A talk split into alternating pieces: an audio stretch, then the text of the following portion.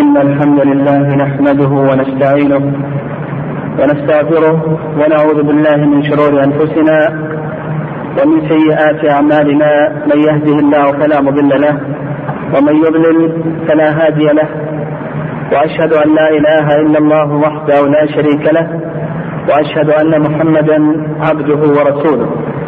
وبعد تكلمنا في الدرس السابق عن شيء من مسائل الإجهاض وأحكامه. وكان من ضمن حديثنا تعريف الإجهاض في اللغة والاصطلاح. وذكرنا شيئا عن حكم الإجهاض في الديانات السابقة وفي الشريعة الإسلامية من حيث الجملة. وذكرنا أيضا شيئا من تاريخه. ثم تطرقنا إلى أحكام الإجهاض بالتفصيل. فذكرنا إجهاض الجنين دون ضرورة شرعية. ذكرنا أن هذه المسألة تنقسم إلى أقسام. القسم الأول الإجهاض في مرحلة النطفة والقسم الثاني الإجهاض ما بين مرحلة النطفة إلى مرحلة نفخ الروح والقسم الثالث الإجهاض بعد نفخ الروح. وتلخص لنا من خلال البحث وما دلت عليه الأدلة الشرعية أن الإجهاض بمراحله الثلاث محرم ولا يجوز. ثم بعد ذلك تكلمنا عن حكم الإجهاض لضرورة شرعية كما لو خشي على سلامة الأم إلى آخره. وذكرنا أن هذه المسألة تنقسم إلى قسمين القسم الأول ما قبل نفخ الروح والقسم الثاني ما بعد نفخ الروح وتكلمنا على كل قسم من هذه الأقسام. وبقي علينا من مسائل الإجهاض مسألتان ثم بعد ذلك سنتطرق ل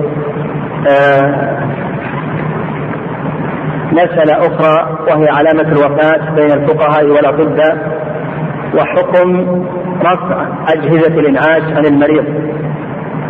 آه كما سيأتي إن شاء الله. آه بقي علينا مسألتان تتعلقان بالإجهاض. أما المسألة الأولى وهي إجهاض النطفة المحرمة.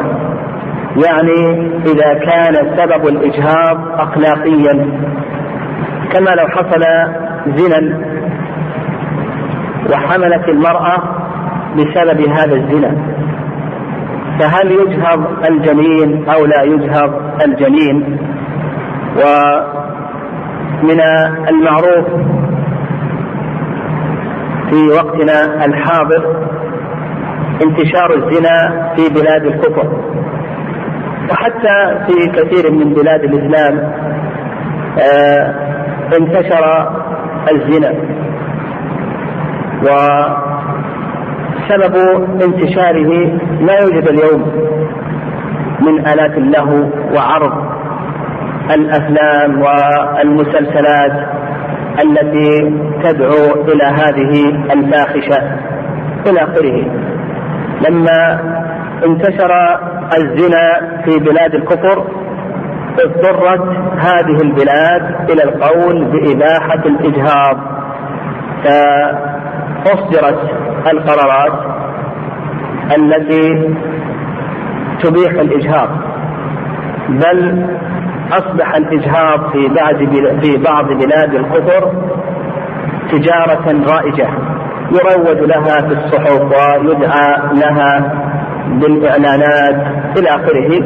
وسبق أن أشرنا في الدرس السابق أن في مدينة نيويورك الأمريكية ما يقرب من 300 عيادة متخصصة بإجهاض الأجنة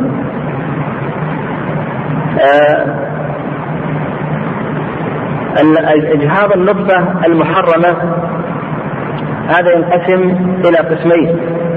القسم الأول ما قبل نفخ ما قبل نفخ الروح يعني في مرحلة النطفة والعلقة والمضغة قبل أن تنفق فيه الروح.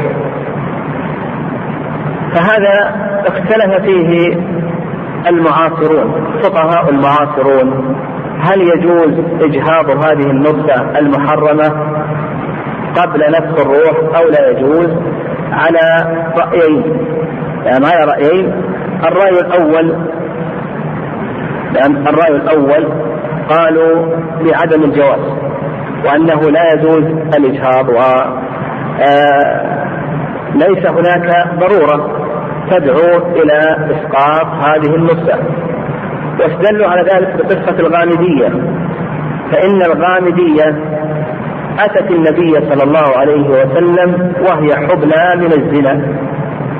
فلم يقم النبي صلى الله عليه وسلم عليها حد الزنا حتى وضعت. بل استبقى هذا الجنين. ولو كان هذا الجنين يجوز إجهاضه لأقام عليها النبي صلى الله عليه وسلم حد الزنا. لأن لأنها إذا أقيم عليها حد حد الزنا سيتلف وسيتلف الجنين.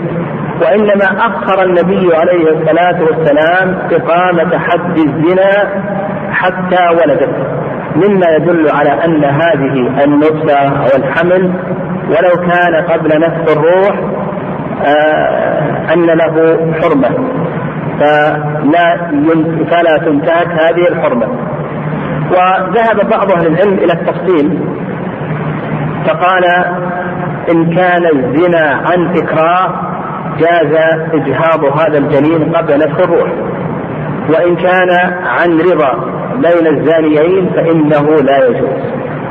لأنه إذا كان عن إكراه فإن المرأة تكون معذورة لأن هذا الجنين سيسبب لها ضررا وأذى وما دام أنها معذورة جاز إجهاضه.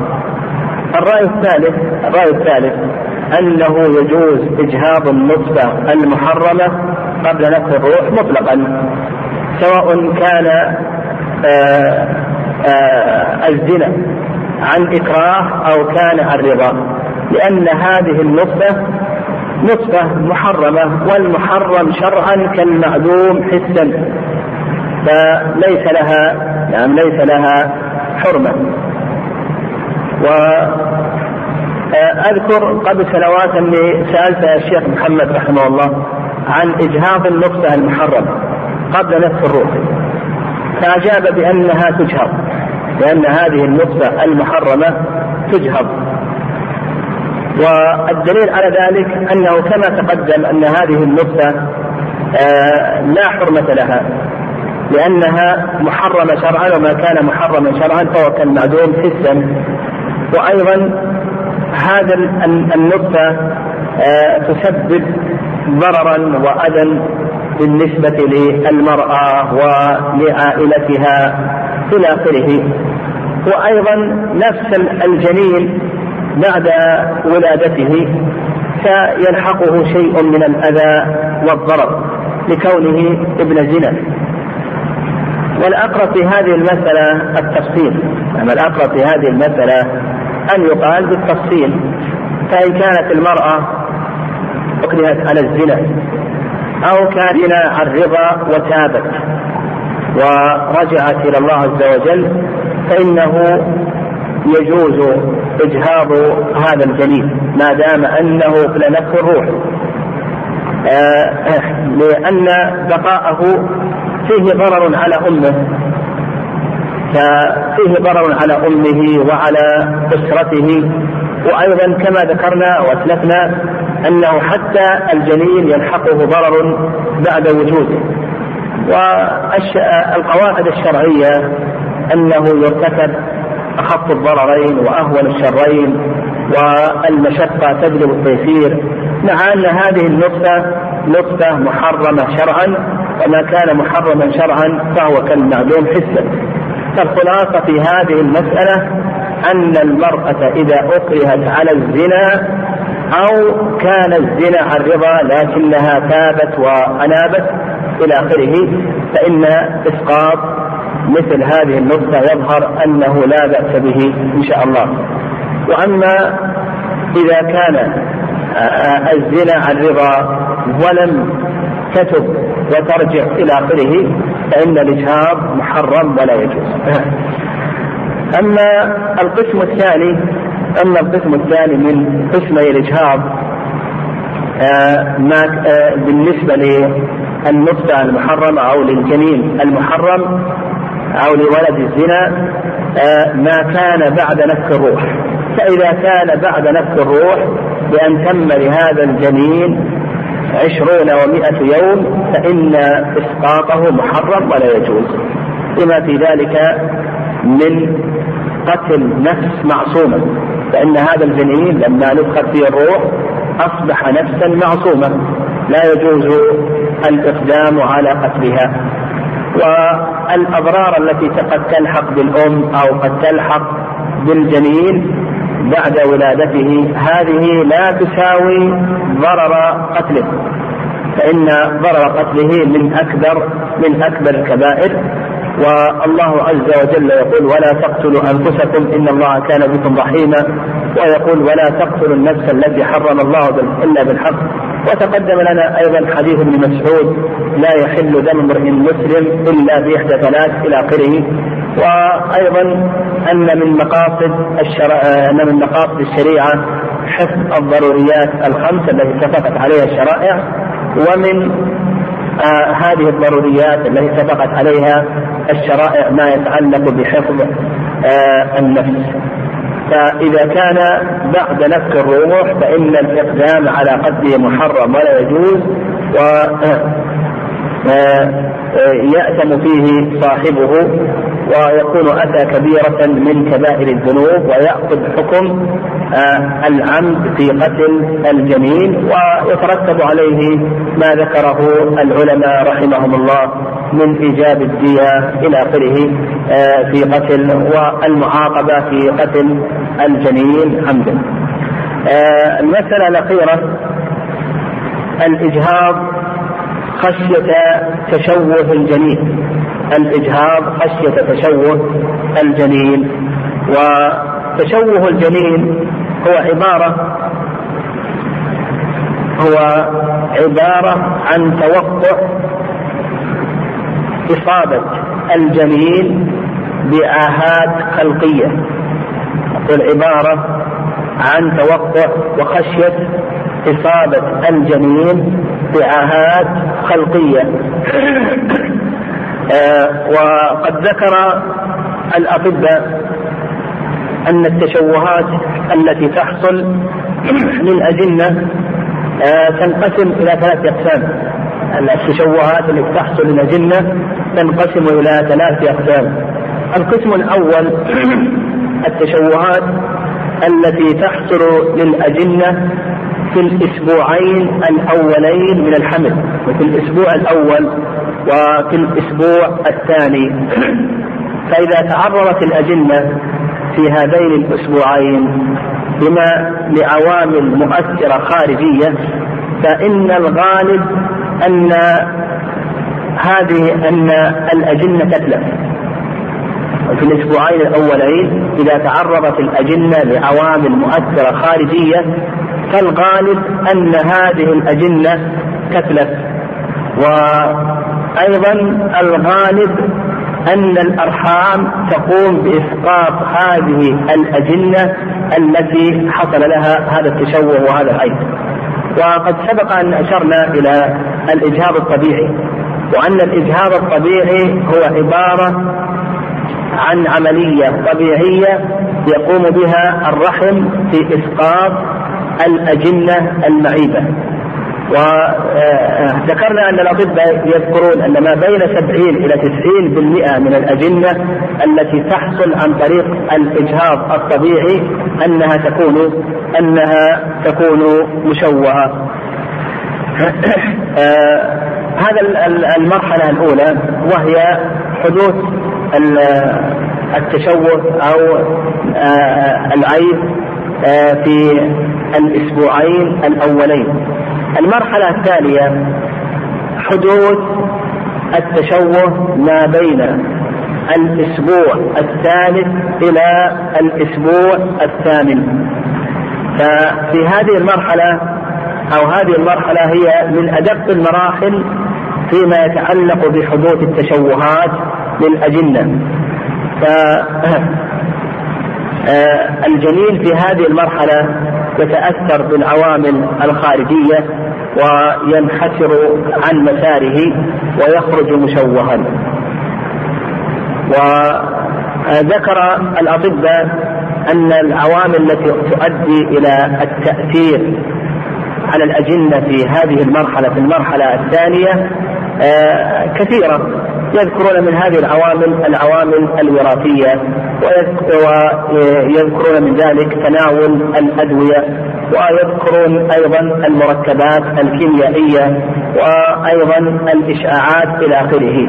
فنفهم أن أدق المراحل فيما يتعلق بتشوه الأجنة هو ما بين الأسبوع الثالث أو من بداية الأسبوع الثالث إلى الأسبوع الثامن. ففي هذه المرأة ففي هذه المرحلة يحتاط إلى يحتاط الجنين من الأشياء التي تؤدي إلى تعيبه إلى آخره. فإنه في هذه المرحلة يتأثر. يتأثر الجنين. أما في المرحلة السابقة فلو حصل تأثر فإنه يسقط بإذن الله عز وجل. غالبا أنه يسقط. أما في هذه المرحلة فإن الغالب أنه يتأثر ويبقى. فيحتاط للجنين في آه، هذه المرحلة. المرحلة الأخيرة هي ما بعد المرحلة الثانية المرحلة الأخيرة هي ما بعد المرحلة الثانية وهذه التشوهات الأطباء يقولون بأن الجنين غالبا لا يتأثر غالبا لا يتأثر ولو حصل له تأثر فإن التأثرات التي تحصل له تكون بسيطة تكون بسيطة. آه آه بالنسبة الموقف الشرعي من الجنين المتشوه الموقف الشرعي من الجنين المتشوه والحكم الشرعي أو حكم الشريعة فيما يتعلق بالجنين المتشوه نقول بأن الحكم الشرعي يتلخص في ثلاث نقاط. النقطة الأولى آه، منع هذه التشوهات وذلك بالاحتياط للأجنة. نقول منع هذه التشوهات وذلك بالاحتياط للاجنه فتحتاط الأم ويحتاط الأب في عدم آه، أو في الوقاية من المؤثرات الخارجية التي قد تؤدي إلى التأثير على الجنين. وذكرنا شيئا منها كالأدوية كبعض الأدوية والمركبات الكيميائية وكذلك أيضا آه، آه، الاشعاعات وكذلك أيضا يذكر الأطباء آه، الأمراض التي تصيب الحامل كالسكري والغده الدرقية وأمراض سوء التغذية إلى آخره. فنقول الأمر الأول هو منع هذه التشوهات والشريعة جاءت بقاعدة سد الذرائع. الموقف الثاني علاج هذه التشوهات. فإذا أمكن معالجة هذا الجنين آه، وهو في بطن أمه إذا حصل له عيب وتحقق الأطباء من وجود عيب فيه وأمكن علاجه فإن هذا هو الواجب. هذا هو الواجب.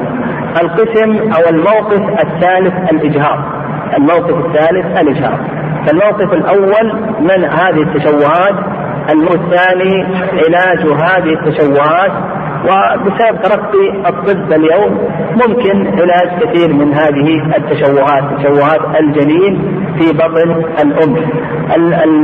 الموقف الثالث الإجهاض. هل يصار إلى هذا الإجهاض أو لا يصار إذا لم يتمكن الأطباء من علاج هذه التشوهات. فهذا يقسمه آه، الفقهاء في الوقت الحاضر يقسم يقسمون هذه التشوهات تحصل للأجنة إلى قسمين. القسم الأول آه، التشوهات التي تحصل قبل نفخ الروح. يعني أن يكتشف أن هذا الجنين قد حصل له عيوب خلقية قبل نفخ الروح.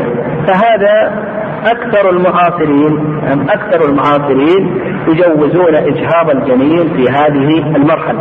يعني إذا كان الجنين معيبا خلقيا وفيه تشوهات فأكثر المعاصرين يجوزون إجهاضه في هذه المرحلة لقاعدة ارتكاب أخف الضررين فالإجهاض ضرر وخروجه معيبا عيبا خلقيا هذا فيه ضرر عليه وعلى والديه إلى آخره. القسم الثاني القسم الثاني آه، آه، اكتشاف هذه التشوهات والعيوب الخلقية بعد نفس الروح فهذا لا يجوز إجهاضه هذا لا يجوز إجهاضه لما تقدم من الأدلة على لما تقدم من الأدلة على حرمة قتل النفس بانه بعد نفس الروح أصبح نفسا معصومة لا يجوز الإقدام على قتلها وانتهاك آه، حرمتها. وذكرنا الأدلة على ذلك لكن تقدم لنا تقدم لنا أن أكثر المعاصرين آه، يجوزون إجهاض الجنين بعد نفس الروح إذا كان في بقائه ضررا محققا على أمه. إذا كان في بقائه ضررا محققا على أمه فتقدم لنا أن أكثر المتأخرين يجوزون إجهاضه في هذه الحالة. وعلى هذا يكون هذا آه، آه، الجنين إذا كان مشوها خلقيا ومريضا ومرضه سيؤدي إلى تضرر الأم يعني يؤدي إلى آه، هلاك محقق للأم فعلى ما سبق أن ذكرنا من الخلاف بين المتقدمين والمتأخرين في حكم الإجهاض. فالمتقدمون لا يرون الإجهاض وأما بالنسبة للمتأخرين فيقولون بأنه إذا كان سيحصل هلاك محقق للأم فإنها تجهر. فإذا كان هذا الطفل آه، مرضه سيؤدي إلى تسمم الأم ويؤدي بها إلى الهلاك المحقق فإن فإنه على قول المتأخرين آه، يجوز إجهاضه في هذه الحال. آه، بقي تنبيه ذكره بعض الأطباء ذكره بعض الأطباء فقال بأن ما يتعلق بالعيوب التي تصيب الأجنة أو التشوهات التي تصيب الأجنة أنها أمور ظنية. يعني ليست أمورا محققة. يقول بأنها أمور ظنية. وعلى هذا فإن الوالدين وكذلك أيضا الطبيب لا يجوز لهم التسرع في الإجهاض. لأن هذه أمور ظنية. يعني فالأطباء تارة يذكرون شيئا ثم بعد ذلك ينقضونه. فقال فقال بأن هذه أمور ظنية وإذا كان كذلك فإنه لا يجوز الإقدام على إجهاضه حتى ما قبل نفخ الروح. حتى ما قبل نفخ الروح لا يجوز الإقدام على إجهاضه حتى يتحقق ذلك ممن يثق بقوله من الأطباء. آه، لأنه كما أسلفت بعض الأطباء أو أحيانا الأطباء يذكرون شيئا ثم بعد ذلك ينقضونه. هذا الأمر الأول. الأمر الثاني الأمر الثاني قال بأن هذه التشوهات الغالب أنها لا تكتشف إلا بعد نفس الروح. هذه العيوب والتشوهات الغالب أنها لا تكتشف إلا بعد نفس الروح. فإذا كان كذلك وأنها لم تكتشف إلا بعد نفس الروح فتقدم أن ذكرنا ذكرنا أنه لا يجوز الإجهاض بعد نفخ الروح. إلا على قول المتأخرين الذين جوزوا الإجهاض آه، إذا كان في بقاء الجنين ضرر محقق أو هلاك محقق آه، آه، على الأم عندنا في الدرس في هذا الدرس علامة الوفاة بين الفقهاء والأطباء وحكم رفع أجهزة الإنعاش. عن الميت دماغيا كما سيأتي إن شاء الله. هذا الدرس يتضمن ثلاث مسائل. المسألة الأولى علامة الوفاة عند الفقهاء في السابق. والمسألة الثانية علامة الوفاة عند الأطباء في الوقت الحاضر. والمسألة الثالثة المسألة الثالثة حكم رفع أجهزة الإنعاش عن الميت دماغيا. عن الميت دماغيا. وارتباط هنا هنا ارتباط بين مسألة آه ارتباط بين المسألة الثانية والمسألة الثالثة. كما سيأتي إن شاء الله في البحث. لكن لا تلازم بينهما. كل منهما له حكم مستقل. المسألة الثانية علامة الوفاة عند الأطباء. والمسألة الثالثة رفع أجهزة الإنعاش على الميت دماغيا بينهما ارتباط. كما سيأتي بيانه لكن لا ليس بينهما تلازم فكل منهما له حكم مستقل. كل منهما له حكم مستقل. آه نقول المسألة الأولى وهي علامة آه آه علامة الموت عند الفقهاء. علامة الموت عند الفقهاء.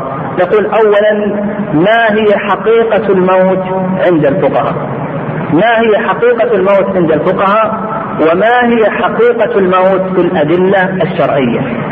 الموت يطلق ويراد به الوفاة والمنية والمنون والأجل والسام وانقطاع الوتين إلى آخره، المهم أن الموت ورد له تسميات عديدة منها الوفاة ومنها الأجل ومنها المنية ومنها المنون ومنها السام ومنها انقطاع الوتين إلى آخره. فهذه كلها من قبيل المترادف كلها آه، أسماء لمسمى واحد.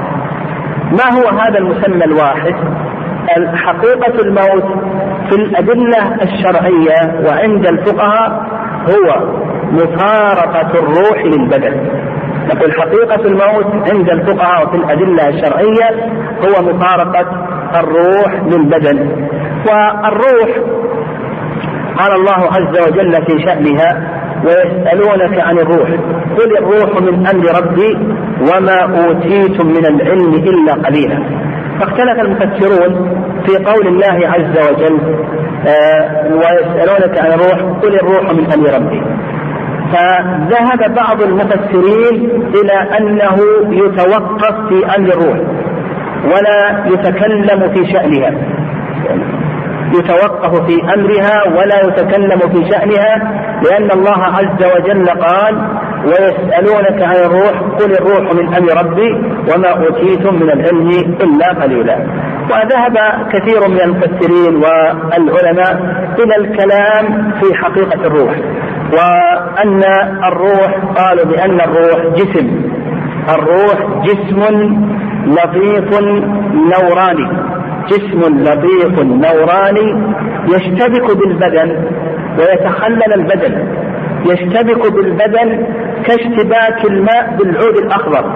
ويتخلل البدن كتخلل الماء للتراب والطين فأكثر المفسرين وكذلك أيضا كثير من العلماء يفسرون الروح بأنها هذه التي قلنا بأنها تفارق البدن إذا فارقت البدن فإنه آه، يحصل الموت يحصل الموت عند الفقهاء وكما دلت عليه الادله الشرعيه يقولون بأنها جسم لطيف نوراني يشتبك آه، بالبدن ويتخلل البدن يشتبك بالبدن كاشتباك الماء بالعود الأخضر ويتخلل البدن كتخلل الماء للتراب للتراب والطين. وقلنا بأن الأدلة الشرعية دلت على أن الموت هو مفارقة الروح للبدن. آه كما في قول الله عز وجل فنفخنا فيها من روحنا وأيضا قول الله عز وجل فنفخنا فيه من روحنا فالحياة حصلت بنفخ الروح. دل ذلك على أن الموت يحصل بمفارقة الروح للبدن. قول الله عز وجل فنفخنا فيه من روحنا وقوله فنفخنا فيها من روحنا إلى آخره دل ذلك على أن الحياة حصلت بنفس الروح. أيضا يفهم من ذلك أن الموت أن الموت يحصل بمفارقة الروح للبدن وأما من السنة فحديث البراء بن عازب رضي الله تعالى عنه المشهور الذي أخرجه الإمام أحمد رحمه الله في مسنده. وقد جمعه الدار قطني في كتاب مستقل. جمعه الدار قطني جمع طرقه في كتاب مستقل. وابن القيم رحمه الله في كتابه الروح بسط القول على هذا الحديث سندا ومثلا حديث البراء بن عازب أنهم خرجوا مع النبي صلى الله عليه وسلم في جنازة رجل من الأنصار فجلس النبي صلى الله عليه وسلم ومعه الصحابة حول القبر حتى ينحت القبر. ثم قال النبي صلى الله عليه وسلم في شأن قبض روح المؤمن فتخرج تسيل يقول النبي صلى الله عليه وسلم فتخرج تسيل كما تسيل القطرة من في السقاء يقول النبي صلى الله عليه وسلم بالنسبة عن روح المؤمن فتخرج تسيل كما تسيل القطرة من في من في السقاء فيأخذها ملك الموت. هذا دل على أن الروح جسم لأنه لا يقبض إلا الجسم لا يقبض إلا الجسم. وكذلك أيضا قوله تخرج تسيل كما تسيل القطرة.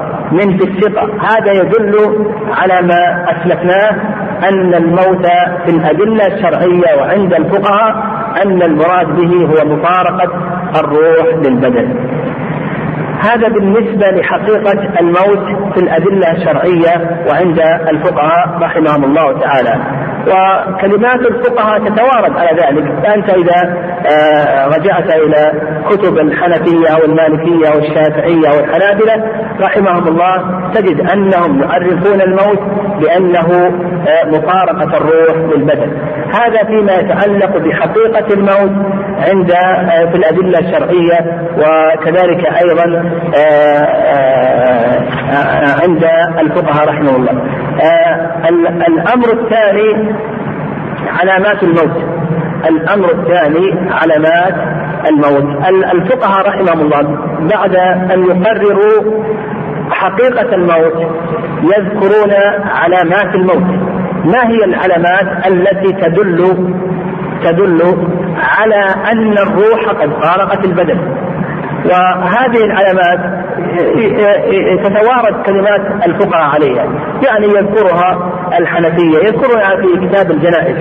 الحنفية والمالكية والشافعية والحنابلة وتتلخص هذه العلامات بتسع علامات.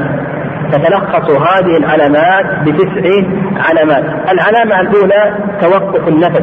يعني هذه العلامات التي يستدل بها على أن الروح فارقت البدن وأن الإنسان حصل له موت شرعي. آه، وهذه العلامات يعني ليست قطعية لكنها من قبيل الأمور الظاهرة التي يستدلون بها على مفارقة الروح للبدن نقول العلامة الأولى انقطاع النفس فإذا انقطع نفسه فهذا من علامات الموت.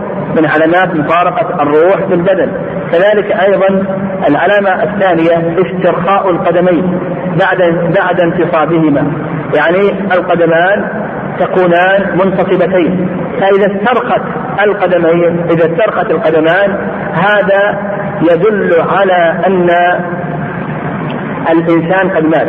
وقد ذكر ابن القيم رحمه الله أن طبيبا كان واقفا عند بابه. فمر عليه بجنازة يحملونها إلى المقبرة.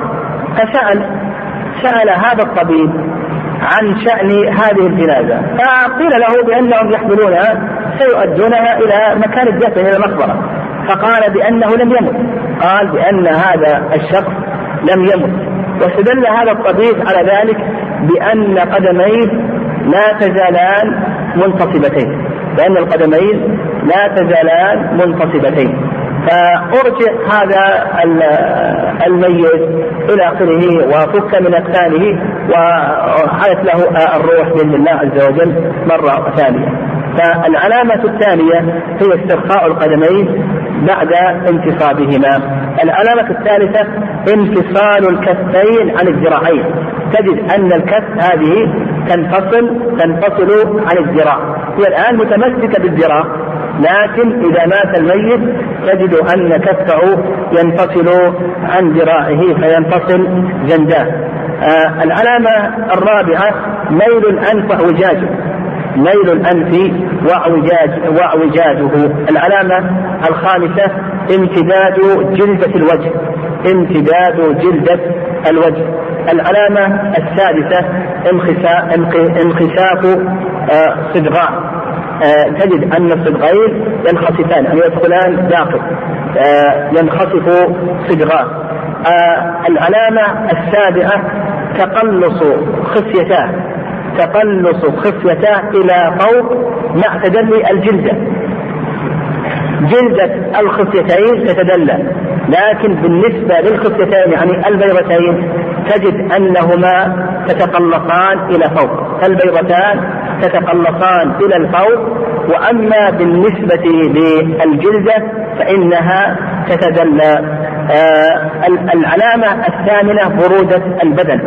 العلامة الثامنة برودة البدن والعلامة التاسعة إحداد البصر.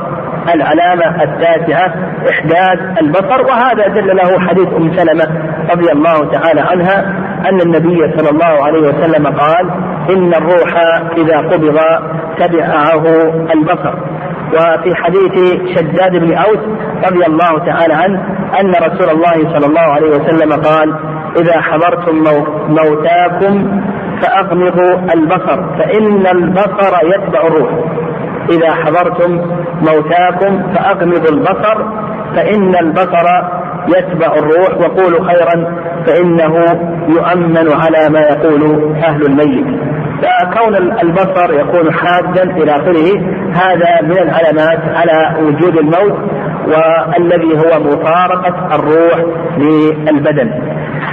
آه هذا ما يتعلق بالموت في الأدلة الشرعية وعند الفقهاء وما هي علاماته إلى آخره. بقينا في المسألة الثانية وهي علامة الموت عند الأطباء في الوقت الحاضر. ما هي علامة الموت عند الأطباء في الوقت الحاضر؟ آه علامة الموت عند الأطباء في الوقت الحاضر هي موت الدماغ كما سيأتي إن شاء الله بيان ذلك. وأول من نبه على هذا هو مجموعة من الأطباء الفرنسيين. مجموعة من الأطباء الفرنسيين عام 1959 ميلادية آه تكلموا عن آه موت الدماغ وأنه علامة من علامات الموت. أنه علامة من علامات الموت فيما أسمي مرحلة ما بعد الإغماء. فيما أسمي بمرحلة ما بعد الإغماء. ثم بعد ذلك في جامعة هارفارد في أمريكا عام 1968 تكلموا على هذه المسألة ثم بعد ذلك في بريطانيا اجتمعت لجنة مكونة من الكليات الملكية للأدباء ووضعت ضوابط لما يسمى ب وضع الضوابط بما يسمى بموت الدماغ. فنقول العلامة عند الأطباء هي موت الدماغ. الدماغ يتكون من ثلاث أجزاء. الدماغ يتكون من ثلاثة أجزاء رئيسية الجزء الأول المخ والجزء الثاني المخيخ والجزء الثاني المخيخ والجزء الثالث جذع المخ فنقول الدماغ يتكون من ثلاثة أجزاء.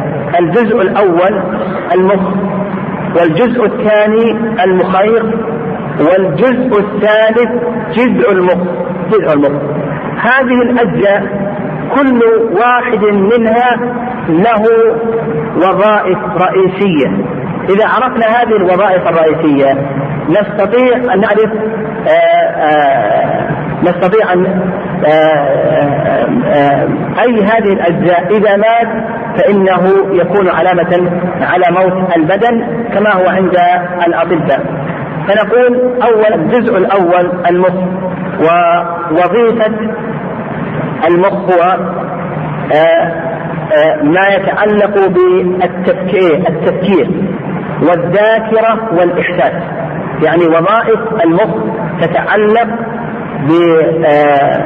بالتفكير والإحساس والذاكرة.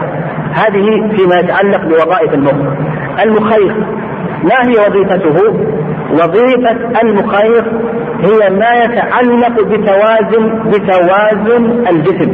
يعني يحفظ توازن الجسم. آه الثالث جذع المخ. جذع المخ. هذا جزء المخ هو أهم هذه الأجزاء. هو أهم هذه الأجزاء. ووظائفه هي وظائف أساسية. وظائف أساسية فهو فوظائفه تتعلق بما تتعلق بالتنفس والتحكم في القلب ونبضاته والتحكم بالدورة الدموية. فنقول جزء المخ هذا وظائفه وظائف مهمة جدا وظائف مهمة جدا و... وعلى هذا جزء المخ هو الذي إذا أصيب أصيب فإن فإنه عند الأطباء وعند أكثر الأطباء يحصل الموت وهذا علامة من علامات الموت. فجذع المخ هذا وظائفه وظائف أساسية تتعلق بالتنفس تتعلق بالقلب وضربات القلب تتعلق بالدورة الدموية كما ستأتي الإشارة إلى ذلك. عندنا هذه الأجزاء الثلاثة عندنا هذه الأجزاء الثلاثة. إذا أصيب واحد من هذه الأجزاء هل يكون ذلك علامة على الموت أو لا؟ عندنا الجزء الأول المخ. إذا أصيب المخ مات المخ الآن. المخ مات. فلا يعني هذا موت الإنسان. نعم هذا لا يعني أن الإنسان مات لأنه لأن وظيفة المخ ما وظيفة المخ تتعلق بالذاكرة والإحساس والتفكير. يفوت عليه التفكير ويفوت عليه الإحساس وتفوت عليه الذاكرة. فيحيا كما يسميها الأطباء يحيا حياة جسدية يحيا حياة نباتية. يعني يفقد وعيه الكامل. يفقد وعيه الكامل ويغذى ويتنفس وقلبه ينبض إلى آخره ويمكث لذلك سنوات. وقد وجد من من المرضى من مكث عشر سنوات. يعني من المرضى من مكث عشر سنوات. لأنه لأن جزء المخ هذا لا يزال باقي. حي جزء المخ الذي يتحكم بالتنفس ونبضات القلب والدورة الدموية هذا لا يزال حي. لكن هذا المخ الآن مات. مات المخ. يسبب موت المخ ما يتعلق بالذاكرة والإحساس والتفكير إلى آخره فهذا لا أثر له في موت في موت الإنسان. وإنما كما يقول الأطباء تكون حياته حياة نباتية حياة جسدية. تجد أنه يتنفس وقلبه ينبض والى آخره لكنه فقد وعيه الكامل لأن المخ هذا قد مات. فقد وعيه الكامل مثل أيضا ما يتعلق بالمخيخ لو مات المخيخ إلى آخره هذا يفقد توازن الجسم.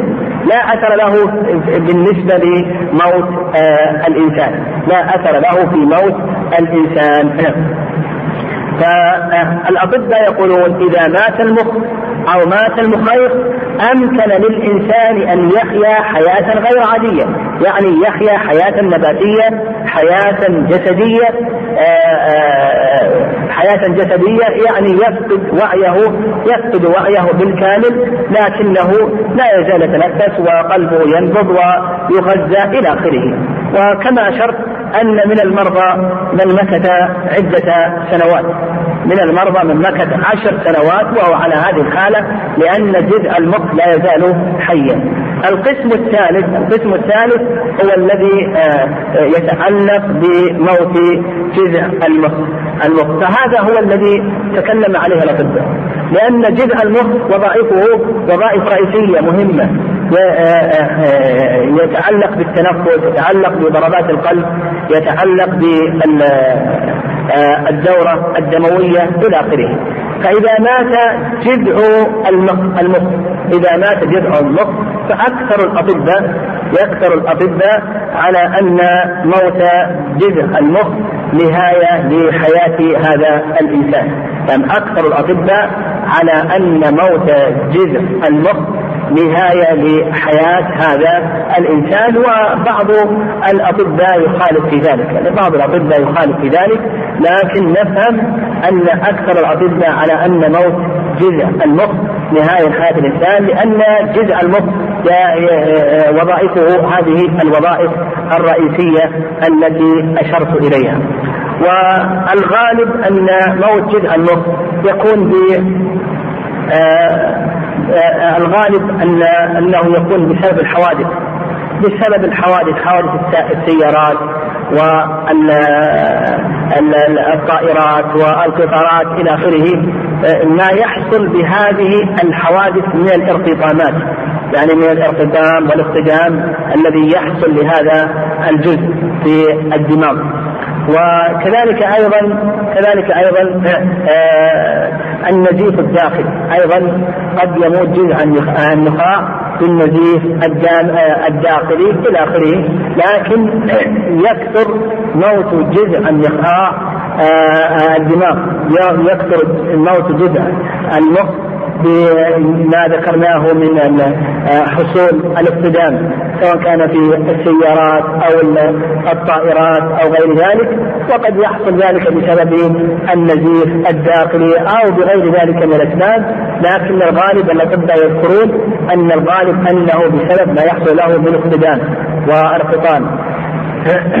آه، لما كان جذع المخ آه، عند أكثر الأطباء دليلا على موت هذا الإنسان. فإن الأطباء يذكرون له علامات.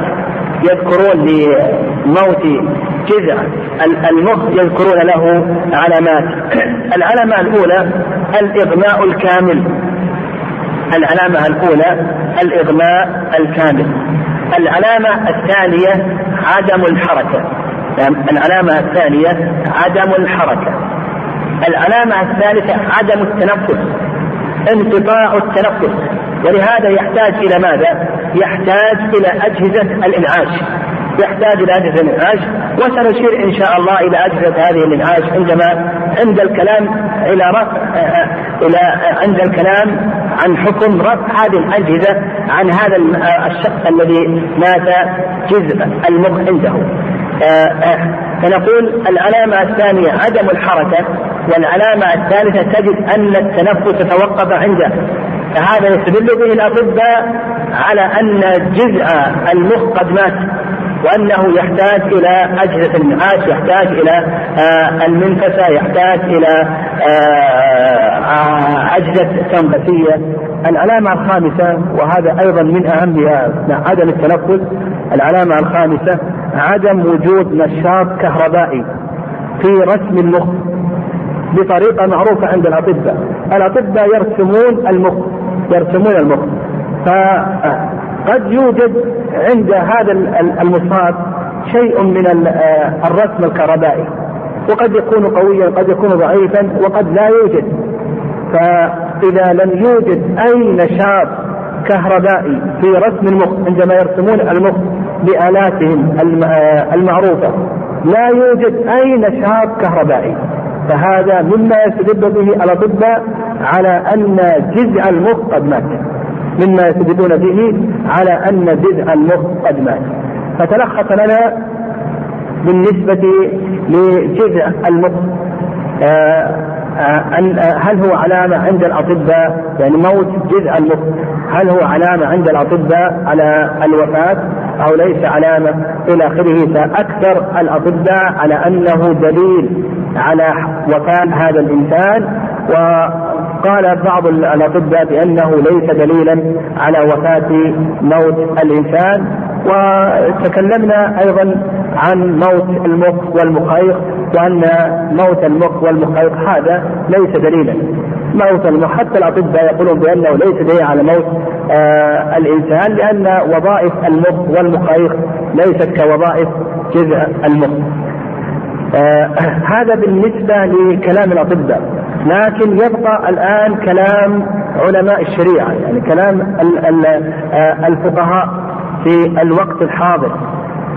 لما ظهرت هذه العلامة كانت العلامات السابقة هي التي أشرنا إليها ويذكرها العلماء رحمهم الله في كتبهم. لكن لما ظهرت هذه العلامة وهي جذع آه، موت جذع المخ هل هذه آه، هل هل هو دليل على موت الإنسان عند الفقهاء في الوقت الحاضر؟ أو نقول بأنه حتى الآن لم يمت حتى الآن لم يمت. هذا فيه رأيان.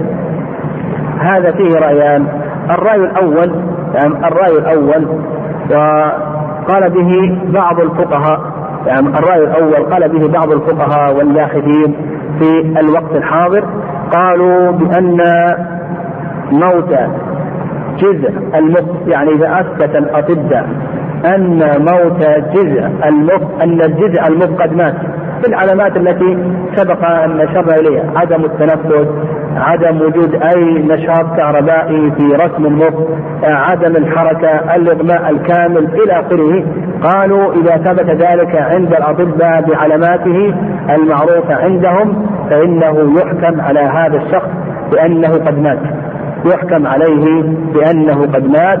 واستدلوا على ذلك آه، استدلوا على ذلك. قالوا بأن الروح هي التي تسيطر على البدن عن طريق الدماغ. قالوا بأن الروح تسيطر على البدن عن طريق الدماغ عن طريق الدماغ. فإذا مات الدماغ مات أهم جزء في الدماغ وهو جزء الدماغ جزء المخ. أهم جزء في الدماغ جزء المخ. إذا مات هذا المخ فقدت الروح سيطرتها لأن الروح إنما تسيطر على البدن عن طريق الدماغ فإذا مات أهم جزء فيه وهو جزء المخ آه، آه، فإن الروح تفقد سيطرتها على البدن فتخرج من البدن ويقبضها ملك الموت. هذا هو الرأي الأول لبعض الفقهاء في وقت حاضر وقالوا بأن آه، موت جذع المخ هذا دليل دليل على موت الإنسان. الرأي الثاني وهو قول أكثر آه، الباحثين والفقهاء المعاصرين منهم فضيلة الشيخ آه، الشيخ بكر أبو زيد آه، حفظه الله والشيخ عبد الله البسام ورحمه الله. وكذلك أيضا فتوى وزارة الأوقاف الكويتية. فتوى وزارة الأوقاف الكويتية قالوا بأن موت جذع المخ هذا لا يعني الموت.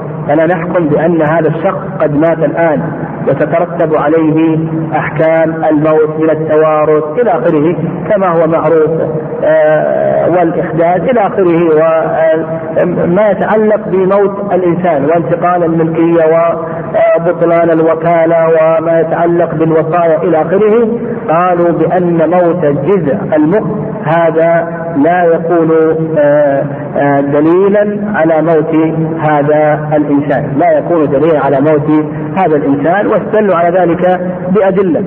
استدلوا على ذلك بأدلة من هذه الأدلة. قالوا بأن اليقين لا يزول بالشك. قاعدة اليقين لا يزول بالشك. واليقين آه، أن هذا الإنسان حي. أن هذا الإنسان حي. وموته مشكوك فيه. فقد آه، وجدت. وقائع يقرر فيها موت الدماغ. ثم بعد ذلك تستمر الحياة. قالوا بأنه وجدت وقائع يقرر فيها. يقرر الأطباء أن جزء المخ قد مات. ثم بعد ذلك ثم بعد ذلك تستمر تستمر الحياة. هذا الدور الأول. الدور الثاني قالوا بأن الشرع يتطلع لإحياء النفوس وإنقاذها وأن أحكامه لا تبنى على الشك وخصوصا فيما يتعلق بالأنفس أن الشرع يتطلع لإحياء النفوس وإنقاذها وأن أحكامه لا تبنى لا تبنى على الشك. وكذلك أيضا قالوا أن من أصول الشريعة المحافظة على المصالح الضرورية التي اتفقت الشرائع على حفظها ومن ذلك حفظ النفس من ذلك حفظ النفس. وكذلك أيضا استدلوا قالوا بأن تعطل آه الإحساس إلى آخره أو توقف النفس أو نحو ذلك. هذا لا يدل على فقد الحياة لا يدل على فقد الحياة إلى آخره. وهذا القول هو الصواب هذا القول هو الصواب. فلا نحكم بموته. لكن بقينا في المسألة الثالثة. يعني بقينا في المسألة الثالثة وهي رفع أجهزة الإنعاش عن هذا الشخص. هذا الشخص الآن الذي مات جدع الدماغ عنده. قلنا بأن أكثر المعاصرين لا يحكمون عليه بالموت لكن هو الآن لا يتنفس إلا عن طريق المنفسة. لا يتنفس قلبه يحتاج إلى أجهزة إنعاش القلب إلى آخره. فهو الآن مات جزء الدماغ عنده. جثة هامدة الآن. وجزء الدماغ قد مات عنده.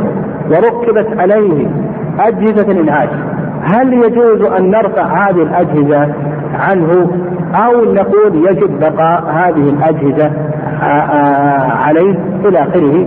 هذا هي المسألة الأخيرة وسنتعرض إليها إن شاء الله غدا بإذن الله. الله أعلم. صلى الله عليه وسلم.